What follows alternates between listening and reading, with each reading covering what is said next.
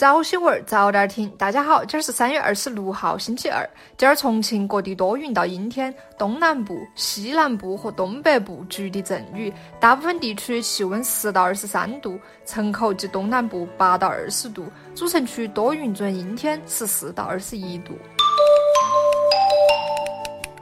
历史上的今天，一九八六年三月二十六号，国家提出高技术研究发展计划，即八六三计划。一九九八年三月二十六号，我国成功发射两颗美国一星。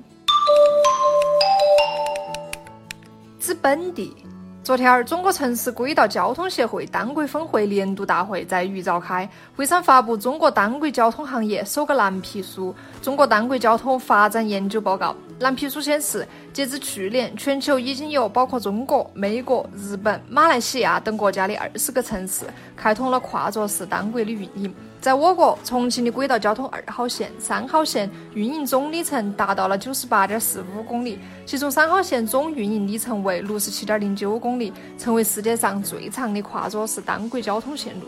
恭喜轨道三号线喜提世界之最，不是最挤，是最长。找工作的看过来了。三月三十号，即本周星期六九点到十三点，二零一九年重庆市高校毕业生春季招聘会暨第六届大中城市联合招聘高校毕业生重庆站春季巡回招聘活动在南平国际会展中心四楼二 B 二三馆举行。届时，近千家市内外优质企事业单位将提供超过两万个的就业岗位。求职的春天来了，找工作的小伙伴一定不要错过。